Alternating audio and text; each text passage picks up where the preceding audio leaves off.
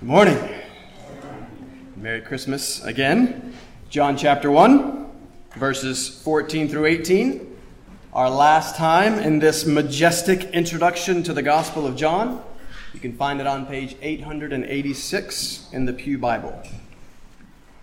Christmas, and it's snowing. I don't think I've ever got to preach in the snow before. You're wondering, is he going to squash all our Christmas fun again? Is he going to tell us why we shouldn't celebrate Christmas? No. And my desire is not to be Scrooge and Grinch all rolled into one. My desire is not to minimize your joy, but to maximize it. Uh, my desire is to draw your attention to the call and the command to celebrate Christ not one day a year, but every single day of the year. Because he's that big and he's that good. Jesus is not just the reason for this season, uh, but for every moment of every season. We don't want less focus on Christ. We want more focus on Christ. And that's why we're ever so slowly launching into a long series on the Gospel of John. Because John writes as a witness to us of the infinite glory of Christ. We've been looking at that glory now for the last four weeks, and it begins with a big bang. In the beginning was the Word, and the Word was with God, and the Word was God. John begins by definitively declaring the deity of Christ. Jesus was God. We were out talking with people last weekend about Jesus, inviting them to church. Uh, there was one drunk man who was very nice until for some reason I claimed that Jesus was God, and that just set him off. And he was no longer nice after that. He said he was going to get me fired. So if a drunk guy comes and tries to get me fired, don't, don't listen to him. But this is simply what John clearly claims. You cannot get any bigger or more glorious than God. And John says that Jesus is God. But it gets even better. I'm going to read the whole passage in a moment. But first, I want to just read verse 1 straight into verse 14. Read 1 and verse 14 together. In the beginning was the Word, and the Word was with God, and the Word was God, and the Word became flesh and dwelt among us. And we have seen his glory, glory as of the only Son from the Father, full of grace and truth. Don't let the familiarity of those verses blind you to the enormity of those verses, right? This is it. This is everything. This is the climax of this brilliant prologue. One commentator even writes it was to make this great statement that the whole Gospel of John was written. Uh, the central and foundational miracle of the Christian faith is the incarnation. Quite simply, God has become man. That's what John wants to communicate. And that's what Christmas is supposed to be about. As I've argued before, maybe our need to add all kinds of trappings and traditions is due in part to the fact that we do not yet truly appreciate this foundational, world shaking, reality altering, life giving truth. God has become man. This is the most important event in the whole of history. If you think about it, we are each of us largely shaped by a handful of big events that have happened to us. Right? What would those big, life shaping, life changing events be for you? What would you say are the biggest events of your life that have had the most profound impact on your life? There are obviously both positive and negative big events that have this profound shaping influence weddings and divorces, uh, children, death, major injuries, illnesses, major job losses, major job gains. Uh, what are those big shaping events for you in your personal history? I want to argue that the shaping event of the whole of history is John chapter 1, verse 14. And thus, it should also be the shaping event of your personal history. God has become man. That's what we're looking at this morning. We're going to spend most of our time in verse 14, but we'll touch on other verses as well. My goal is to be simple this Christmas Sunday, not always my strength. Uh, when I first read through a passage, I begin jotting down a list of key words or ideas from the text that I want to cover and explain. So on Tuesday, I wrote down word, flesh, dwelt, glory, grace, truth, fullness, law, Jesus Christ, Father, made known. That would be an 11 point sermon. Uh, we're, we're not going to do that. What we've been seeing is that, John is taking this opening section to introduce to us the key themes that he's going to unpack through the rest of the book. And he again, in these important verses, uses some important words for the first time. We get the first glory, the first grace. We've been talking about the word, but for the first time in verse 17, we get the first Jesus Christ. That's when he's first named. And we get the first son and the first father. So there's just so much to do here. What do we do? I'm going to try to keep it nice and simple. We have just two basic points that I want to make uh, a case for you from this text. Uh, first, quite simply, God became man. We want to answer the question why. Quite simply, God became man to save man. And then point number two, I want to move on from that and show us uh, why he wants to save man. And it's in large part, God became man to be with man. Those are both coming from verse 14, and we'll flesh those out as we go. But within point number one, I want us to then see that God became man to save man by grace, because that word's repeated four times in this text. And then within point number two, I want us to see that God became man to be with man for the greatest possible display of his own glory, as we get the first use of that important word as well. My title is not that compact or creative, but hopefully clear. This is the most important thing that has ever happened. God has become man. Do we live our lives as if this most important thing has happened? God has become man. You've probably heard the saying, the best of men are men at best. Yes, true. Except for this man. Except for this man. For this man is God. And for you to live, you must know this man because he is the only way that you can be saved. Do you know this Jesus? Can you honestly say that he is the shaping influence and that this is the shaping event in your life? Let's read this text. John chapter 1. We're going to read the whole of verses 1 through 18. This will be the fifth and final time we will read this passage, but we'll be focusing on the end there, verses 14 through 18. Pay attention, because this is what God wants to say to you today. In the beginning was the Word and the Word was with God, and the Word was God. He was in the beginning with God. All things were made through him, and without him was not anything made that was made. In him was life, and the life was the light of men. The light shines in the darkness, and the darkness has not overcome it. There was a man sent from God whose name was John. He came as a witness, to bear witness about the light, that all might believe through him. He was not the light, but came to bear witness about the light. The true light, which gives light to everyone, was coming into the world. He was in the world, and the world was made through him, yet the world did not know him. He came to his own, and his own people did not receive him. But to all who did receive him, who believed in his name, he gave the right to become children of God, who were born not of blood, nor of the will of the flesh, nor of the will of man, but of God. And the Word became flesh and dwelt among us and we have seen his glory, glory as of the only Son from the Father, full of grace and truth. John bore witness about him and cried out, This was he of whom I said, He who comes after me ranks before me because he was before me. For from his fullness we have all received grace upon grace. For the law was given through Moses, grace and truth came through Jesus Christ. No one has ever seen God the only God who is at the Father's side, he has made him known. Uh, let's begin this time first with, with a word of prayer. Bow with me. Gracious Heavenly Father, we thank you that you have made yourself known uh, to us through the sending of your Son, uh, Jesus Christ. We thank you that you have made yourself known uh, to us uh, through the recording of these words about your Son, Jesus Christ. Father, these words that are living and active, these words that are able to make us wise for salvation, these words that mediate your glory and, and your grace and your presence to us.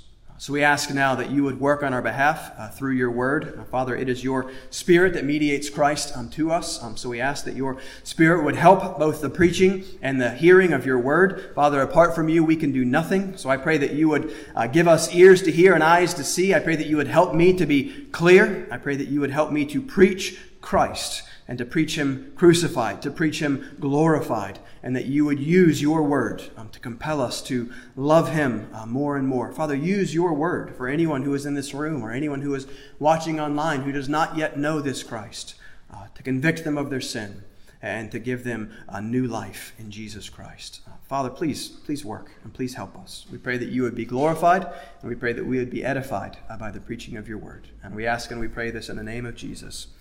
Amen. Right, over 900 years ago, uh, the great Anselm of Canterbury penned one of the great works in all of Christian history in called Cur Deus Homo. which most literally translates in the Latin as why God man.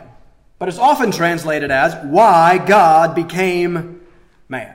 That's the question before us this morning. That, that's the question of Christmas. Everyone knows the basic story of Christmas, though, as I've argued, many of those basics are basically wrong. They're not rushing in at the last moment. There's no innkeeper. There's probably no inn. We have done that before, so I won't bore you with that again. But the big idea can't be missed. Christmas is supposed to be about the coming of Christ. The next logical question then is well, why did Christ come?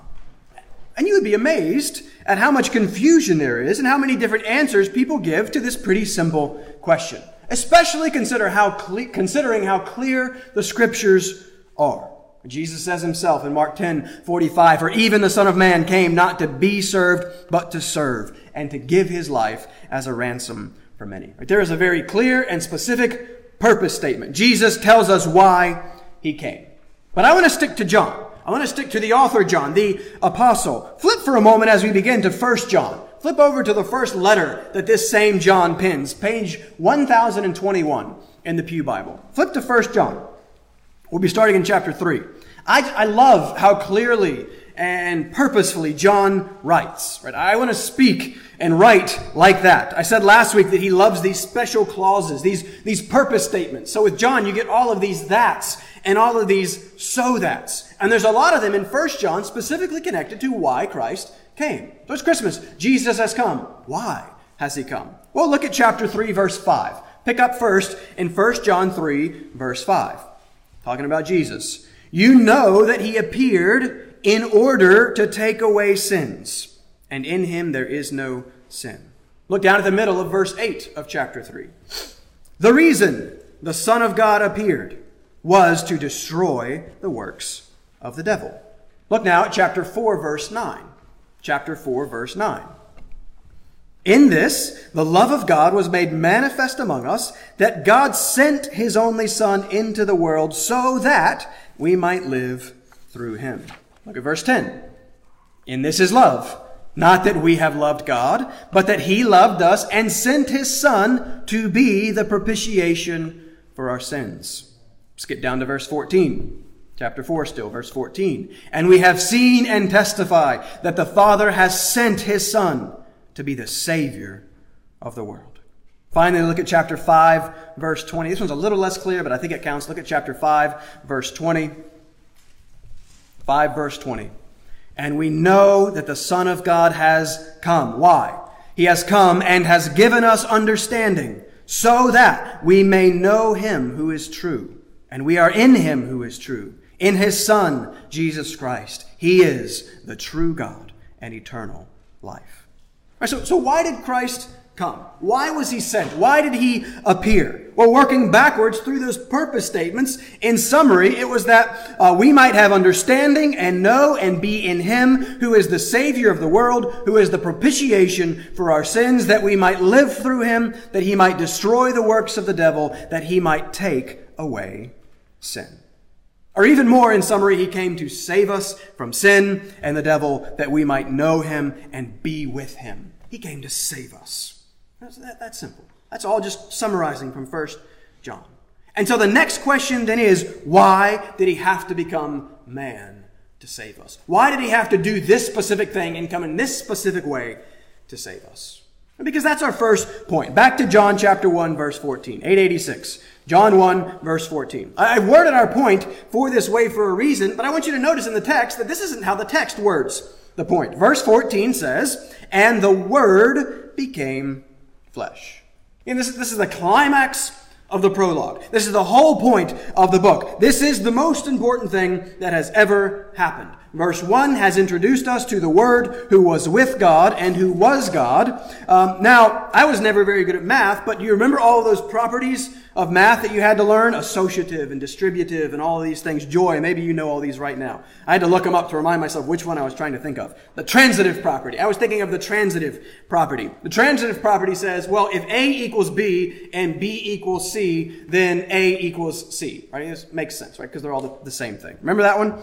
Well, if verse 1 1, the Word was God, again, being carefully, don't press this too hard. If verse 1, the Word was God, we can then substitute God for Word, and verse 14, and we get, and God became flesh.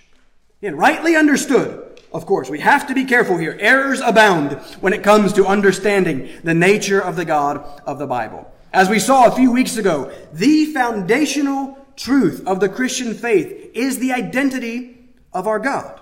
That He is triune. He is three in one. Scripture demands this. It's required by verse 1, where we see that the Word is somehow both with God and was Himself God, because as it is progressively revealed to us in the Scriptures, there is only one God, but He exists eternally in three persons. And we see it even in our verse, verse 14, as we get another first in this book, glory as of the only Son from the Father.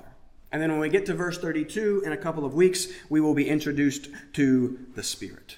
One God, three persons, Father, Son, Spirit, all within this first chapter. And so when we say that God became man, we mean specifically God the Son, the second person of the Trinity, became man. But still, look at the text, it doesn't say man. John could have said the word man, anthropos. He doesn't use that. He could have said the word uh, became a body, soma. He doesn't say that either. He chose an almost crude word, almost a, a dirty word to many of the Greeks at the time. Whereas in the Greek, he chooses this word sarx, which means flesh. And we need to be careful here because John uses this word differently than Paul uses this word. When Paul uses the word flesh, he generally means sin, right? When Paul is talking about the flesh, he's talking about the sinful flesh in contrast with the spirit, which is pure, pure, and holy. Right, so sinfulness is what Paul means with the word flesh. That's not how John uses the word. He doesn't use flesh to primarily mean sinfulness, but to mean weakness or finiteness or quite simply, humanness. And apparently that is a word. Right? If the fundamental distinction in all of reality is the creator creature distinction, remember verse 3 all things were made through him, and without him was not anything made that was made. There is God, and there is everything else. There is the creator, and everything else is the creation. Verse 14 is telling us that in some mysterious and miraculous way that the creator has entered into his creation. That the creator in some way, being careful, has become a creature. The author himself has written himself into the story. God has become man. And this would have been anathema to both Greeks and Jews at the time. Right, we saw in our first sermon five weeks ago how the word, the logos, in Greek thought was this impersonal principle of reason behind creation. It's what undergirds and binds everything together. Well, John is correcting that concept. He's saying this, this logos is not a principle, but it's a person. It is God himself, the Son, who is both the creator and the sustainer of all of reality. But for the Greeks, the idea that this logos, the spiritual, would become physical this would have been absurd to them. Because generally, in their mind, spiritual was good, physical was bad. Why would the spiritual ever become physical? And for the Jews, as we'll see later in the book, the idea that this man in the flesh could be the one God was blasphemous. We just breeze over verse 14, but imagine reading it for the first time. Imagine reading it 1900 years ago as a Jew or as a Greek. This is an explosive, offensive claim. There has been nothing else like this. God has become man. That's what we mean by the term incarnation. Peter has said that one of his life goals is to only eat meat. Right? I like that. I respect that. I love chili, but I prefer chili con carne. Right? Chili with meat. You hear the same word in there. Incarnation. Carne. And I don't mean this, I'm trying not to be disrespectful. I don't think I am here, but maybe this will help us hear it as some of them would have initially heard it. Jesus, in a way, is God with meat. Right? He, is God in flesh. Why? Why did Christ come in this way? Why did the Word become flesh? And it's quite simple, really. Right? It's because you are flesh, and I am flesh. In many churches, the reading of Scripture is followed by a quotation of, of Isaiah 40, verse 8, right? You know, the, the grass withers, the flower fades, but the word of our God will stand forever. And we think of grass browning. We think of Jim and Juliet's beautiful, colorful, vibrant garden over here dying in the winter. It's all brown and sad. But Isaiah's not talking about grass and flowers in that verse. Two verses before that verse, he says, All flesh is grass and all its beauty is like the flower of the field. And verse 7 says, Surely the people are grass. Right? The grass and the flowers are symbols of people and flesh. Right? What that verse really means is the flesh withers, the people fade, but the word of our God will stand forever. And it is this, it is this fading flesh that the word of God takes on. Why? Again, that's the answer. What we're looking for flip to Hebrews chapter 2. Let's go to Hebrews chapter 2, which you can find on page 1002. We're going to read verses 14 and 15. This is one of the best Christmas texts that doesn't get any love. Page 1002. Hebrews 2, verse 14. Paul, or someone, writes Since therefore the children share in flesh and blood, he himself likewise partook of the same things, that through death he might destroy the one who has the power of death, that is, the devil, and deliver all those who through fear of death were subject to lifelong slavery. Since we are flesh, he took on flesh. He became what we are to save us from what we are. As the church father Gregory of Nazianzus wrote 1600 years ago in defense of the necessity of the humanity of Jesus, for that which he has not assumed, he has not healed. For that which he has not assumed, he has not healed. And don't miss that in verse 14 there eh, of, of Hebrews 2, it says that he partook of the same things. He took on flesh that through death he might do what follows. That's, that's huge. He took on flesh to die. Why? Well, because God, by definition, cannot die. He's, he's God. He cannot die. And that fact raises a huge problem for us. I said it last week. What is our problem? We've got all kinds of problems right now. 2020 has been full of problems. I loved Pastor Mike's encouragement a little while ago. Hey, what if 2021 is worse? Right? It, it, it could be worse. We don't know. But there's been all kinds of problems, and we look at all of them. What are it's this and it's that, and but what's the big one big problem? Well, according to Scripture, God is our one big problem. I argue that verse 10 in John chapter 1 reveals to us the true nature of our world and the true nature of our problem. The world was made through him, yet the world did not know him. Right? The one whom knowing, as we'll see in chapter 17 verse 3, is life. We don't know the one who knowing is life. But we have a God problem. We did not know or receive our own Creator, the one who is life and light, the one who is perfect goodness and love, and who has made us for Him to know and love Him, to be known and loved by Him. And that's what we're all looking for. We are all of us desperate to be known and loved. That's why we behave the way that we do on social media. That's why the isolation and loneliness of quarantine have been so hard. We were created to be known and loved, created for relationship, created for relationship with God Himself, who is love and life. And this God, who is both kind and wise, warned us from the very beginning, all the way back in Genesis chapter 2, verse 17, the day you disobey me you shall surely die. And he's not being vindictive. He's not being mean. He's not some power hungry tyrant out to get us and spoil our fun. No, he, he's God and he's good and he's wise. And so he knows, I made you for me. I am goodness. I am beauty. I am love. I am joy. You will therefore then find those things only in me. And I am life. You will therefore then find life only in me. Don't be foolish then. Don't rebel against and reject that which is goodness and beauty and love and joy and life. Misery and death can only be the logical result of rejecting those things.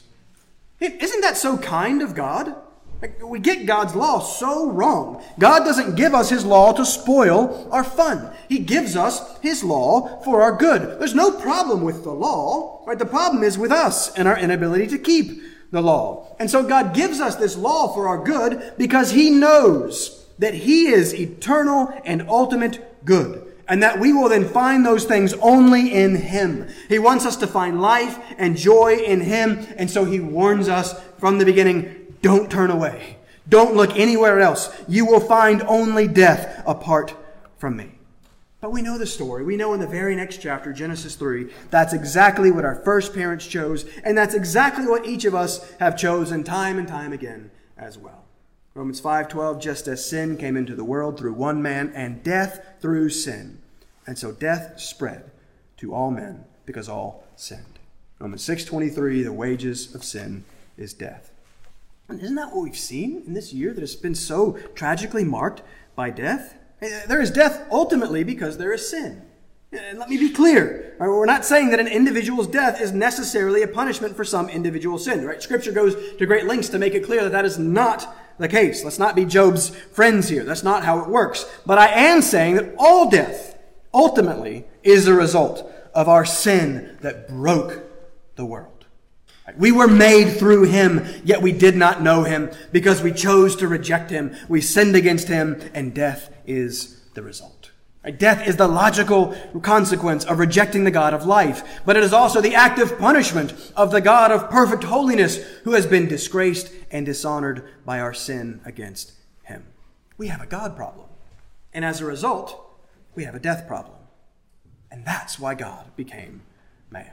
That's why the Word became flesh. And this is, this is amazing, right? We have done all of this, all of this sin, rejection, and rebellion, and God does first John, uh, John 1, 14. He comes. Because we were flesh and owe death for our sin, God who cannot lie and cannot die took on flesh, as Hebrews 2.14 says, so that he might die. That's the gospel.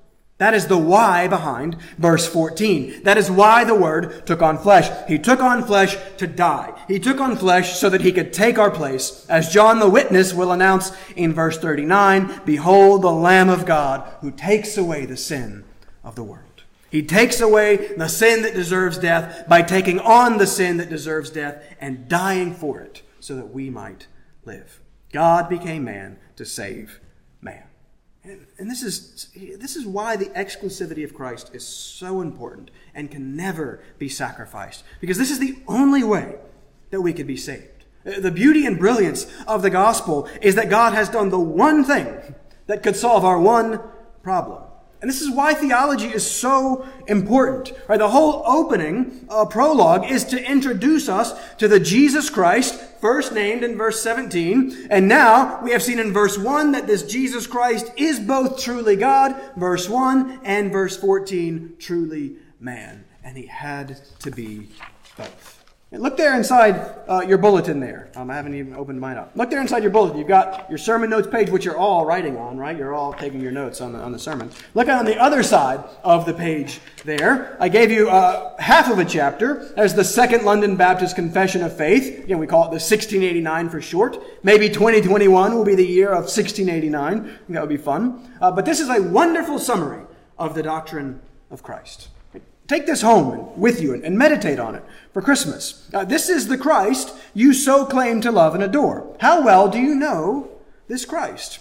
Again, this is again, this is only half the chapter. We're just trying to fit it all on one page. There's a whole other page in this one chapter just on uh, Jesus. Look at paragraph one. We're not going to go through all of this. Don't worry. Don't panic. But in paragraph one, we learn that the Son Jesus is our mediator. That's the title of the chapter. Christ the mediator. Again, remember this creator creature distinction. We are not God. How arrogant would we have to be to assume that we, the creature, in our own power, could relate to Him, our creator, especially in our sin? So we need a mediator. We need someone to go between God and man. That's Jesus as God and man mediating between the two parties. But I want to look at you, with you at paragraph two. I'm going to read paragraph two. We won't really get to three and four and five, but look at paragraph two. This is so wonderful and rich and compact. So I'm just going to read it for you because it would take me months to preach on what they do in one paragraph here. Look at paragraph 2. The Son of God, the second person of the Holy Trinity, is truly and eternally God. He is the brightness of the Father's glory, the same in substance and equal with him. He made the world and sustains and governs everything he has made. When the fullness of time came, he took upon himself human nature with all the essential properties and common weaknesses of it, but without sin. He was conceived by the Holy Spirit in the womb of the Virgin Mary. The Holy Spirit came down upon her, and the power of the Most High overshadowed her. Thus he was born of a woman from the tribe of Judah, a descendant of Abraham and David, in fulfillment of the Scriptures. Two whole, perfect, and distinct natures were inseparably joined together in one person without converting one into the other or mixing them together to produce a different or blended nature. This person is truly God and truly man, yet one Christ, the only mediator between God and humanity. That's Christmas. God has become man. The Word, Jesus Christ, the Son of God, is truly God and truly. Like the great mystery of our God who is three in one, there too is mystery here uh, in that this one man, Jesus, the one person, Jesus, is two in one. Two natures, deity and humanity, whole and perfect natures joined together yet distinct. And your Christmas present for me today is a reasonably length sermon. You're welcome. And it's my resisting the desire to jump into all the ways that people have gotten the identity of Christ wrong. Uh, the first couple hundred years of church history were largely taken up with sorting out um, this question because they understood that Christ is everything. Therefore, there's nothing more important than getting Christ right. And so they went to great lengths and great efforts to get this right in the face of great error. Uh, we could go through, we could talk about Ebionism, Docetism, Arianism, Apollinarianism, Nestorianism, Eutychian, Eutychianism, and on and on and on we could go. Each one in some way denying either the true deity of Christ, the true humanity of Christ, or in some way the relationship between the deity and the humanity. Right, there's four or five hundred years of, of church history and Christology in one paragraph. We tend to get bored and roll our eyes at all this.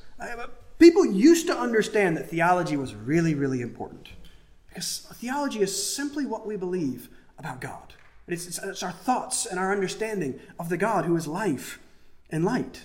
So there's nothing more important than the identity of this God and the identity of our Savior. And so the main thing you need to get without getting into all the minutia is that He was truly God and truly man. He is truly God and truly man. Two natures in this one Christ, and thus he is fit and qualified to be our mediator, representing both parties, and fit and qualified to be a Savior.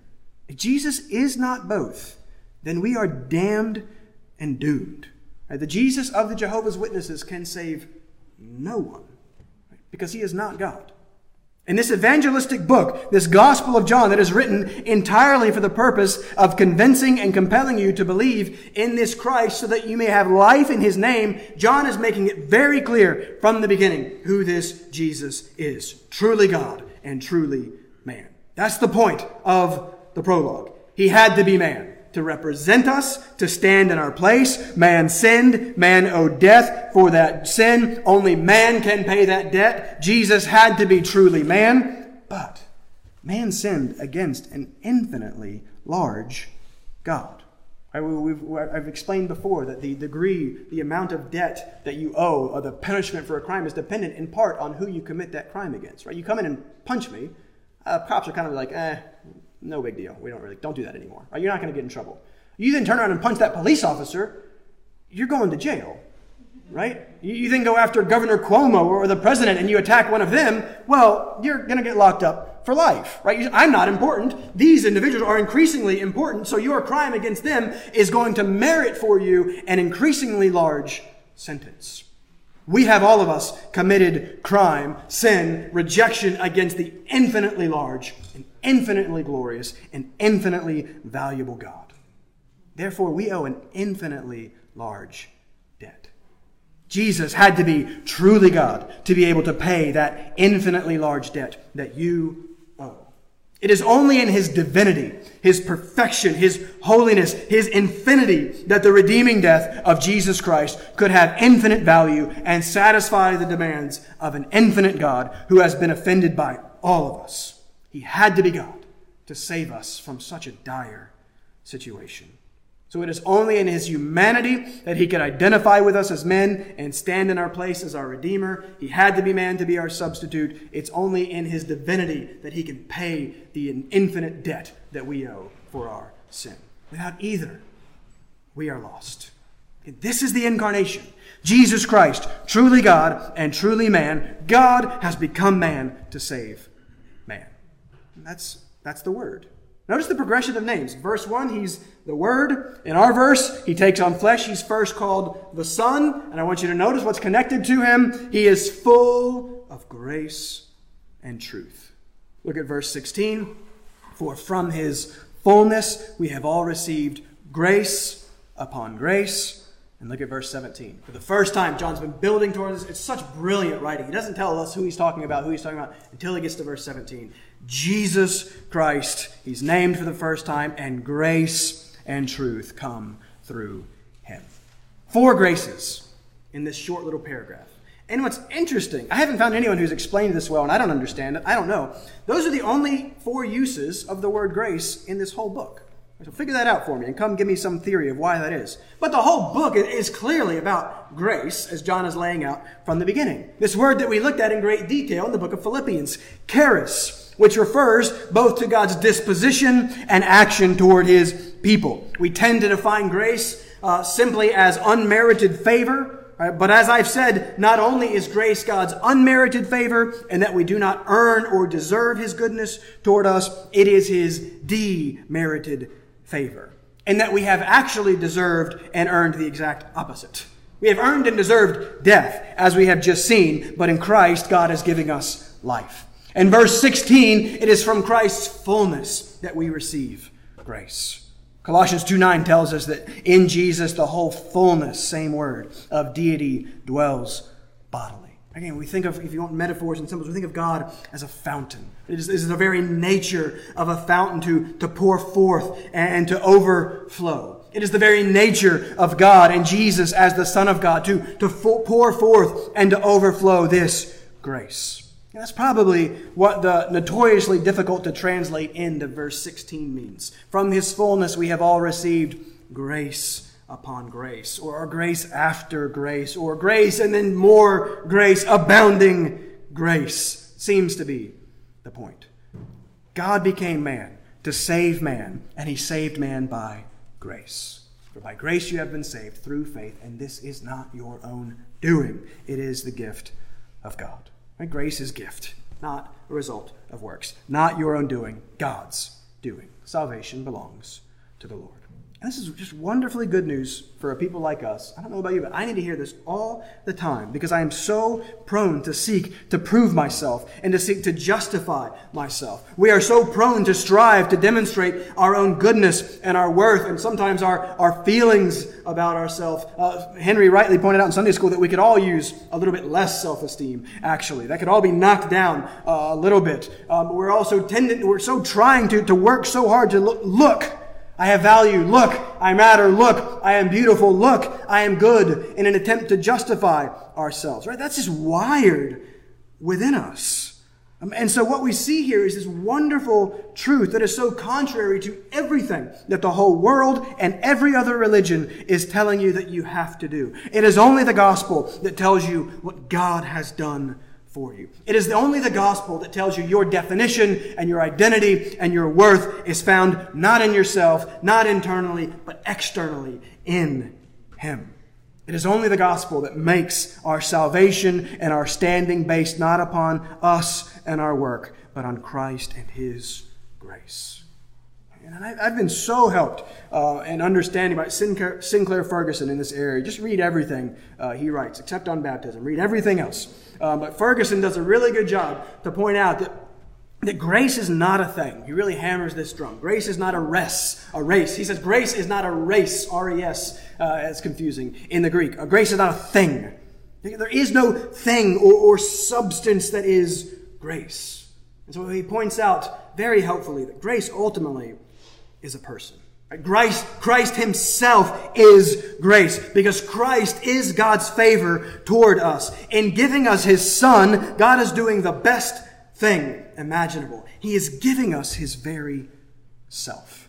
And that's the whole point of all this. That's what God is doing. And that's what God has been doing from the very beginning. And that's the end, the purpose, the goal toward which God has always been driving. Point number two, I'll be much shorter. Point number two, God became man to be with man. And that point is coming from one word there in verse 14. Look at it again. And the word became flesh and dwelt among us. This is another word that only John uses. Nobody else uses this word. Askinos is the Greek word for tent. This is the verb of that word, skinao, which literally means to, to pitch a tent.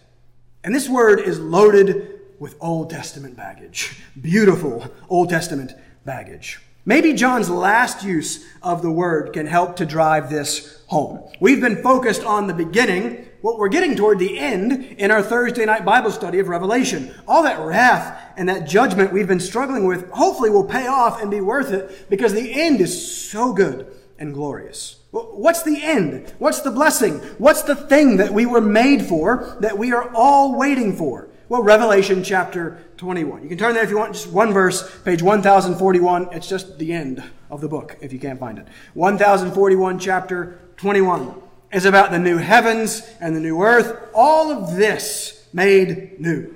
Fixed, restored, no more death, mourning, crying, no more pain, all the brokenness made whole and complete. Do you ever look and long for that?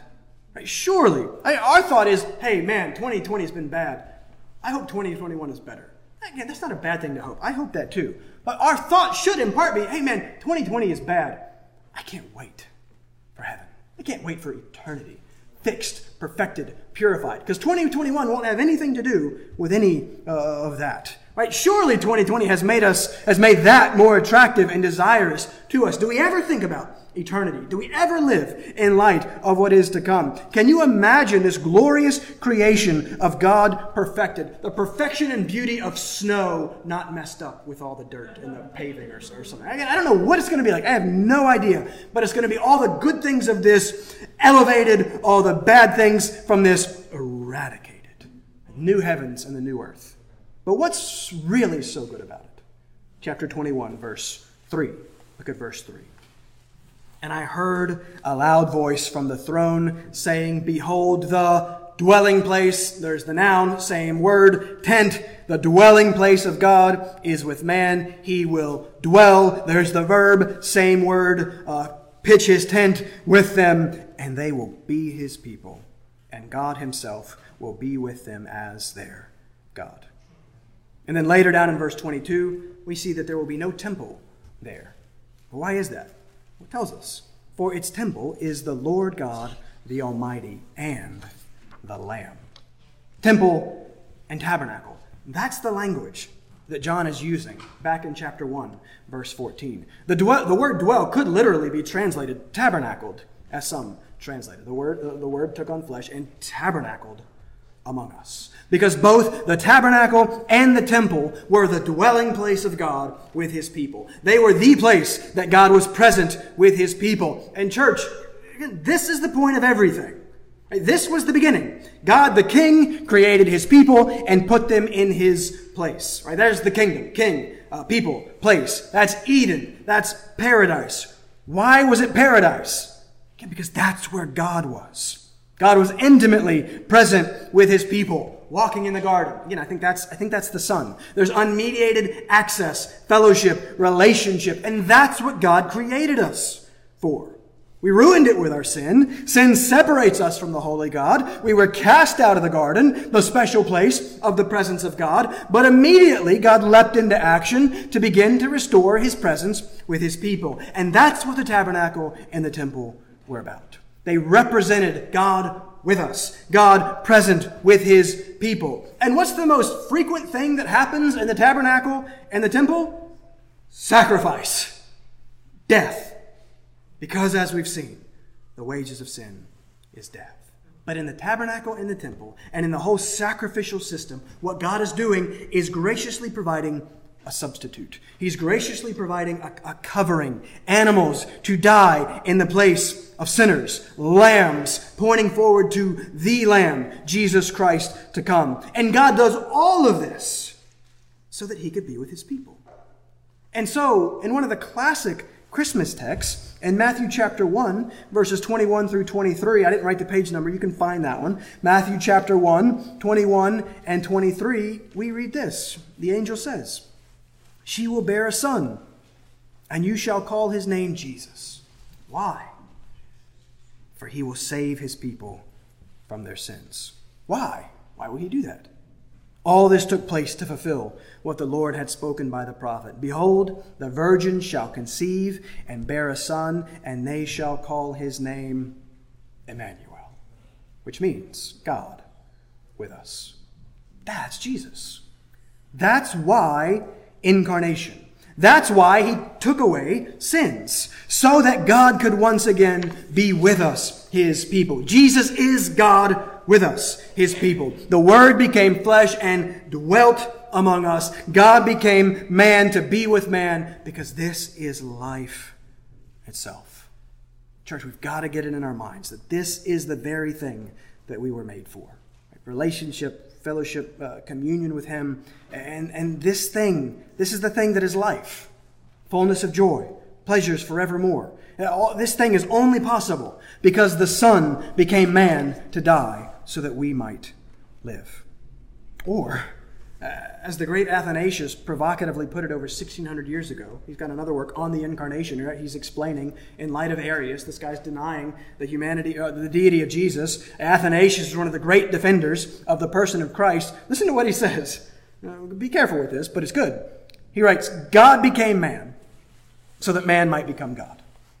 God became man so that man might become God. Now, people have taken this and done all kinds of not good things with it. Uh, people have gone a little crazy. That's not Athanasius' fault.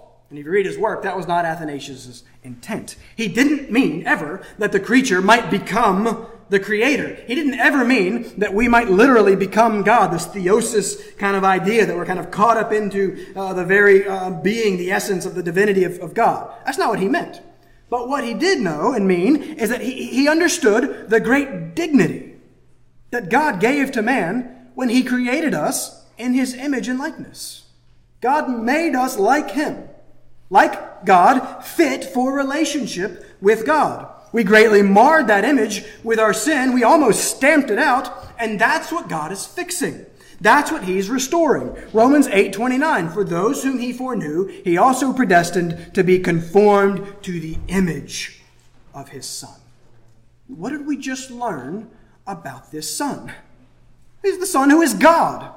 So, in saving us and sanctifying us, God is making us like Him, like His Son. He is making us holy, the image of God in man restored once again, again not God, but once again like God. We remain the, the creature, of course, but we are, are perfected and made pure and made holy based upon the work of Christ in our place. Why is He doing all this? to make us what He originally intended us to be, so that we could be with Him. Because that's what we were made for. This is where we find life. He is where we find life. We were created for relationship with the Creator God of the universe. Um, our Creator, we, we sinned against Him, we rejected Him. But what this verse is telling us is that He came after us. In sending us His Son, God says, in effect, I'll go myself. And as Leon Morris puts it, there is all the difference in a God who saves sinners and a God who asks somebody else to do it. No, here is the God himself, who himself saves sinners by becoming, by coming himself for sinners in the person of Jesus Christ, who is fully God and fully man, so that man can be restored to relationship with God, so that God can be with us. And what I want to encourage you you know, some of you have vacation coming up. I'm, we're going on vacation. I'm excited about some vacation. But there's always this temptation to say, hey, everything will be good when I get a break and when I get vacation. Or everything will be good when you get to retire. Or everything will be good when you get to this thing or this job or this relationship or, or whatever it is. We look at these things and say, these are the things I'll be happy once I have these things, and I'll be fulfilled, and I'll be satisfied, and that'll be good. What we're seeing here, and what John wants to remind us, and what I need to so desperately learn, is that life is not found in those things. It's not found in my pleasure, or my ease, or my comfort. It's not found in vacation. It's not found in me being affirmed as a great preacher or succeeding in my vocation. No, it's, it's found in Him. And it's found in relationship with Him and nowhere else. These other things are all good. Vacation is good. I'm going to enjoy vacation. I'm excited about it. But that, those things are all worthless eternally and worthless apart from Him. Right? Because this is what we were made for. And God is telling us this is where we find the fulfillment and the satisfaction. He has done all of these things so that He can be with us, and there's nothing better than God with us. There's nothing better than the presence of God, who is life and light and love and joy and peace and everything. And so John writes, and tragically, just don't have much time uh, for the glory. John writes, he says, he says, We have seen his glory. This is why John is writing. He says, I, I've witnessed it, I've seen it. Let me, let me tell you about it so you too can see it and know him and believe. And what did John see? Many people will argue when he says he's seen his glory. Many people will argue, well, listen, John must be talking about the transfiguration there. Remember the transfiguration? They go up the mount. It's just Jesus, Peter, James, and John, this John. And in the synoptic gospels, we get some Jesus gives them some sort of glimpse, some sort of revelation of his true glory. So that must be what he's talking about. But guess what? For some reason, John never mentions the transfiguration in his gospel. It's only in Matthew, Mark, and Luke. John doesn't mention it. So he must be talking about something else, I think, in the context of his book. I think he must wanted to stress the glory of the flesh, the glory of the man, Jesus Christ. The Word became flesh. John says he sees, he sees the glory. John sees the Word made flesh. See, in a, beautiful way, flesh is not just the meat. We, we sing veiled in flesh the Godhead see. That's wonderful. That's, that's true. That's good. But in a sense, flesh is not the means by which God's glory is concealed. In a wonderful way, the flesh is one of the very means by which God's glory is revealed. The flesh is the very medium of his glory. Verse 18 No one has ever seen God. That's our problem. But Jesus Christ, the Word, the Son of God, he has made him known. And what is God like? He's like Jesus. Do you know God the Father as he is revealed in God the Son? God the Son who took on flesh to dwell among us. God the Son who is God with us. God the Son who is the Lamb of God who takes away the sin of the world. He's the point of Christmas. And He is the point of history. He is the point of reality. Uh, he is uh, the point of, of life itself. I was listening to something yesterday. It was talking about how, you know, in secular literature, they've changed the dates from BC to AD because, you know, we don't want it to revolve around you know Jesus, you know Anno Domini before Christ. We don't want to do that. So they did BCE and you know CE. But guess what? They didn't change the dates, right? They didn't change the center point around which history revolves, which is Christ, because he's the center of everything. And this is the most important thing that has ever happened. God has come. God has become man to save man. God has become man to save man so that man could be with God and God could be with man. Remember, that's what we looked at again and again and again as the point of Genesis. What's the covenant? The whole Bible is structured by covenants. Covenant is everything. Covenant is communion. Covenant is, I will be your God and you will be my people. God is fulfilling that right here in verse 14 as Christ comes as Emmanuel to be God with us. So, church, John writes so that you can see him and so that you can know him and so that you can believe in him and have life in his name. And this belief is not just a one time event. Uh, his desire is that for all of us to believe and live every day and every moment of our lives as if this most important thing that has ever happened was true. Again, not just true, but, but true for you. And in believing, John wants you to find life in his name. The Word became flesh and dwelt among us, and we have seen his glory. No one has ever seen God. Jesus, the Word, has made him known. Do you know this God as revealed in this glorious Son? If you would bow with me, let's, let's close in a word of prayer. Gracious Heavenly Father, we thank you for speaking to us through your word. We thank you for revealing yourself to us through uh, the Word incarnated, uh, Jesus Christ, and the Word inscripturated, uh, the Word uh, written down that we have now read and, and heard. Um, Father, as we um, saw briefly in Sunday school this morning, I pray that we would be um, not just hearers of these words, but that we would be doers of them. Make us the wise men and women who build our entire lives on the foundation of the person and the work and the words of Jesus Christ. Father, grab our attention with Him, capture our affection uh, with Him. We are still so frequently caught up and compelled by the world and the things of the world and the things that the world tells us uh, that we are to live for and that will give us uh, life and fulfillment and joy. Father, show us that those things are only found ultimately in you. I pray that we would all of us uh, believe in Him and have life in His name. I pray that we would believe that eternal life is found in knowing you.